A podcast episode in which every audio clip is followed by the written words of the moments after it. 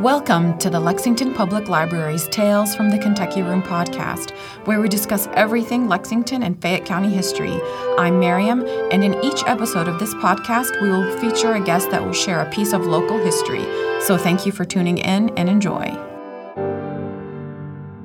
For African American History Month, I wanted to highlight the story of Margaret Garner. I knew that Toni Morrison based her novel Beloved on the true story of a woman in slavery that had killed her daughter in order to prevent her from being returned into slavery after attempting an escape. However, I did not realize that that woman is from Kentucky. This is the tragic story of a Maplewood plantation slave named Margaret. I see the dark face that is going to smile at me. It is my dark face that is going to smile at me. The iron circles around our neck. She does not have sharp earrings in her ears or a round basket. She goes in the water with my face. Beloved by Toni Morrison, Chapter 22. The Pulitzer Award winning novel is a heartbreaking tale of Sethe and the ghost that haunts her home at 124 Bluestone Road the ghost of a brutal life in slavery, and the ghost of the daughter that she felt compelled to kill instead of having to return to that life. Toni Morrison was inspired to write this novel when she read about the story of a slave from northern Kentucky, Margaret Garner.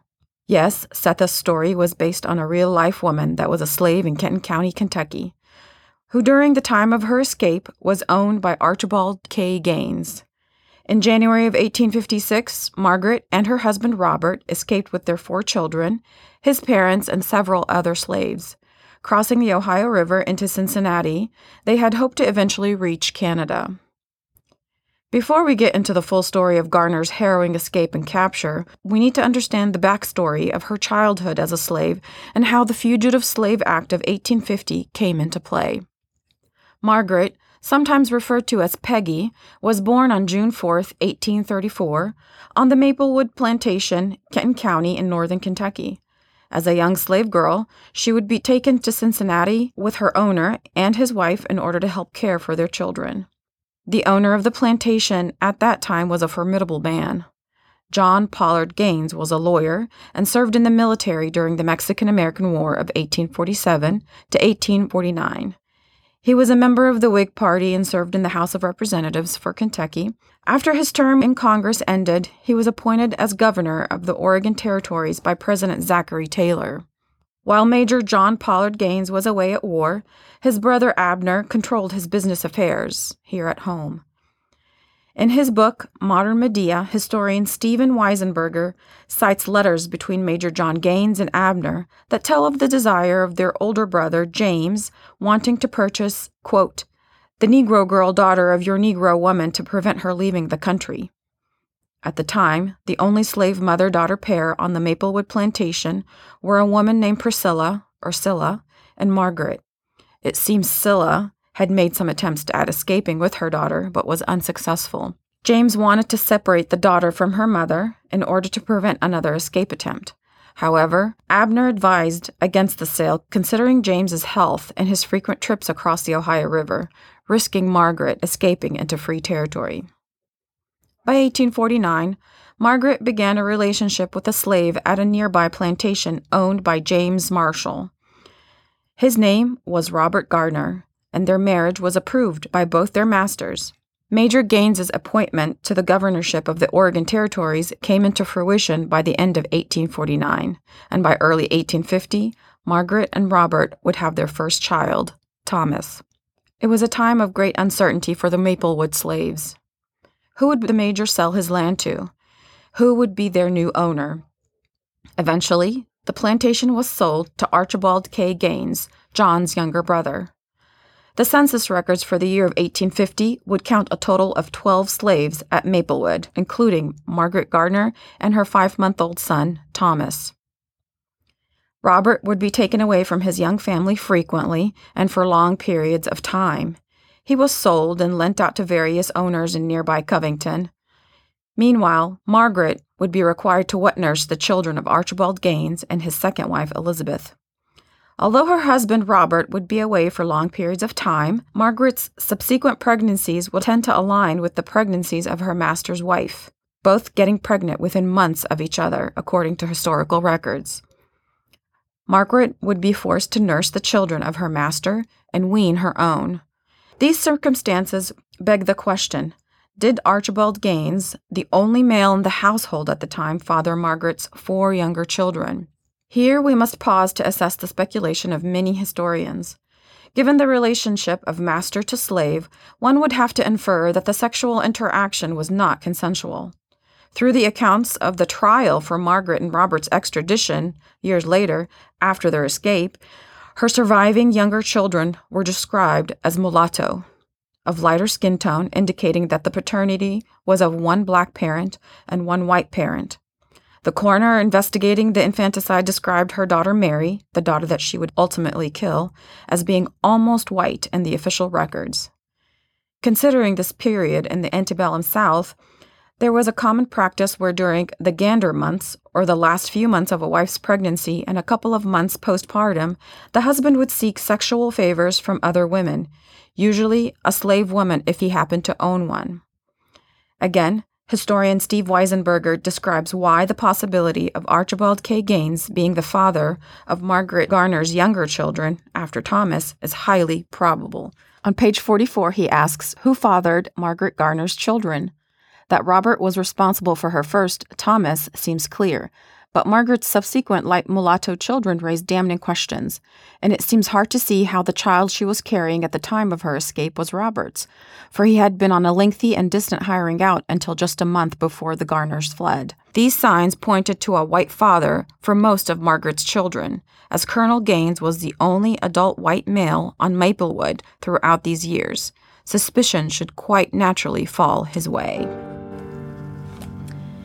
It was a harsh northern Kentucky winter in 1855 when Robert had been returned to work on the land of James Marshall. Margaret is pregnant with her fifth child. Together, husband and wife had decided that it was time to attempt an escape to freedom. Why did they make this decision at this particular time? We don't know. But an opportunity arose for them to travel with a group of other slaves across the Ohio River, and they took it. Margaret's mother had family in Cincinnati that were able to purchase their freedom years prior and set up a house to help other slaves escape. Joseph and Elijah Kite were Margaret's cousins.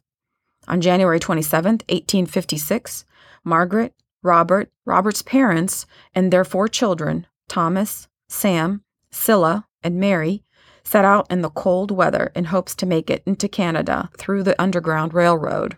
They became fugitive slaves in the eyes of the federal law as soon as they crossed that state border. In some accounts, the Garners had escaped with a group of nine other slaves from surrounding plantations in the area. But fearing capture, the two groups decided it would be better to split up once they crossed the icy river. They managed to make it to the home of Elijah and Joseph Kite in Cincinnati. It was a long and cold and rough escape through the night. While the children slept in the back room, the adults remained awake. Elijah had left the cabin to meet with Levi Coffin, who was considered to be a leading figure in the Underground Railroad. Unbeknownst to Elijah, as he was receiving instructions on the arrangements for the Garners' escape, their slave owners had managed to catch up with them and find out their hiding place. There are conflicting accounts about how Archibald Gaines and James Marshall's son Thomas found out so quickly of the escape and were able to find out where the Garners were hiding. There is talk of betrayal or a forced confession from Margaret's mother, Scylla, who was left behind at Maplewood Plantation. However, it happened, by the time Elijah returned, U.S. Marshals, along with the Gaines and Thomas Marshall, were surrounding the home demanding the return of the fugitive slaves, warrant in hand. The Fugitive Slave Act of 1850, passed by Congress, was part of the Compromise of 1850.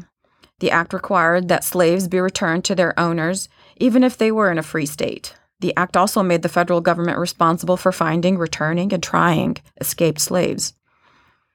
The frightened family inside the home barred windows and doors. Robert was armed with a revolver. According to newspaper accounts and court trial records referenced in the Mississippi Valley Historical Review by Julius Yanuck, Robert had fired off several shots. During the chaos, Margaret had made an unbelievable decision to grab a butcher knife and proceed to slash her two year old daughter's throat until she died. She turned to her other children, wounding them. screaming and sobbing that she would rather kill every one of her children than have them returned to slavery. The desperation of a mother that had endured slavery, used and abused by her master, was displayed in that home. Elijah Kite's wife managed to wrest the knife from Margaret only after she managed to wound her other children. As the arresting party made its way inside and witnessed the scene, a crowd had gathered both outside and inside the Kite's house.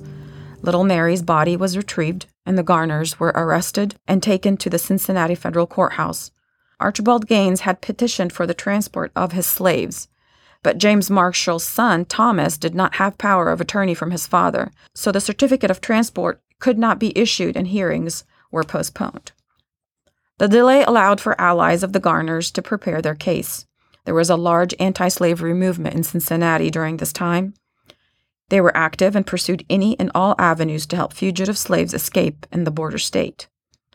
Lawyers that had volunteered to represent the Garners argued that since the Garners had previously made several trips to Cincinnati, they were technically free persons at the time of their departure from Kentucky a crowd started to gather outside the courthouse, some for the extradition of the Garners and some against.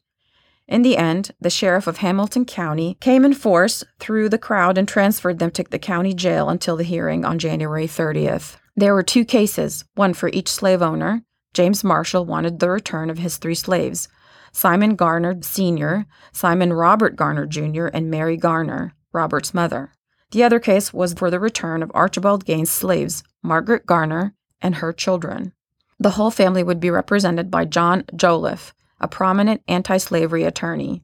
At the hearing, Jolliffe requested a postponement and argued that since Margaret had made several trips to Cincinnati, Ohio, a free land, she is considered to be a free woman.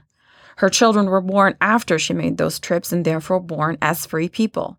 However, the opposing counsel argued that since she had returned to Kentucky willingly, her free status was no more the trial would continue to be postponed. As Jolliffe frantically built his case, anti slavery groups would gather outside the courthouse and in meeting halls around the city. During this time, investigators began an inquest in the murder of Margaret's daughter and decided to bring up murder charges against Margaret and accessory to murder charges against Robert and his father. While devastating, it was a way to keep the Garners from being transported back to Kentucky and into slavery. As the hearing resumed, Jolliffe requested that the officers place the family under arrest. The lawyers for Gaines made the argument that the Supreme Court of the United States had authority over states' courts, citing the Fugitive Slave Act. The trial would last for a month, with both sides making arguments and counterarguments. On February 26, 1856, the Garners would be returned to their slave owners. Margaret's trial would not be over, however. Her lawyer, John Jolliffe, was hard at work convincing Governor Chase of Ohio to request the return of Margaret Garner in order to stand trial. Archibald Gaines was able to circumvent the warrant by sending Margaret off to several plantations belonging to relatives in the Deep South. James Marshall would sell Robert Garner to Archibald Gaines. Eventually, he would sell the family to his brother, Benjamin, living in Arkansas. In March of 1856, the steamboat that the Garners were being transported down the Mississippi River collided with another boat and began to sink. Margaret and her daughter were thrown overboard. Her daughter Cilla would not survive. After the tragedy, the pregnant Margaret, Robert, and the rest of the family would continue their trip to Arkansas.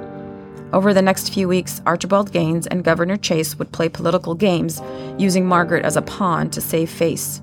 Governor Chase was criticized by anti slavery activists for compromising Ohio's sovereignty. Gaines, two weeks after her arrival in Arkansas, would return Margaret Garner to the jail cell in Hamilton County without informing the commissioner, just so he can say that he did abide by the governor's request, and then take her back to Kentucky, claiming that no one came to serve the warrant against Margaret. On April 17, 1856, Margaret would join Robert back in Arkansas where she learned that Benjamin Gaines had transferred ownership to Abner Gaines, who was on his way to transport them to New Orleans. Through interviews, 14 years later, with a Cincinnati reporter, Robert recalled that the family would be hired out frequently to friends of Abner Gaines. It was a tough life for Margaret and Robert and his parents. The next traces of the family finds them being sold to Judge DeWitt Clinton Bonham of Tennessee on his Willow Grove plantation. There, the Garners would live a life of working the fields of cotton. In late 1857, Margaret would catch scarlet fever. She would suffer for weeks before succumbing to her death. Robert recalls to the Cincinnati Reporter post Civil War in 1870 that she had implored him not to remarry in slavery. Her plea is a testament to the bleak life of a family living in slavery, not free to love and live as they want. And in the words of Sethe, freeing yourself was one thing, claiming ownership of that freed self was another. For further reading about the life of Margaret Garner, check out Modern Medea, a family story of slavery and child murder from the Old South by Steven Weisenburger. Thanks for listening to Tales from the Kentucky Room, a podcast brought to you by the Central Library's Kentucky Room staff at the Lexington Public Library. If you enjoyed listening, please take a minute to subscribe, rate, and review the podcast on Apple Podcasts and Stitcher. If you have any questions about local history or genealogy research, you can visit us in the Kentucky Room to use our collection and newspaper microfilm, or you can email us at elibrarian at lexpublib.org. That's elibrarian at lexpublib.org. I'm Miriam, and we'll be back with another trip down Lexington's memory lane.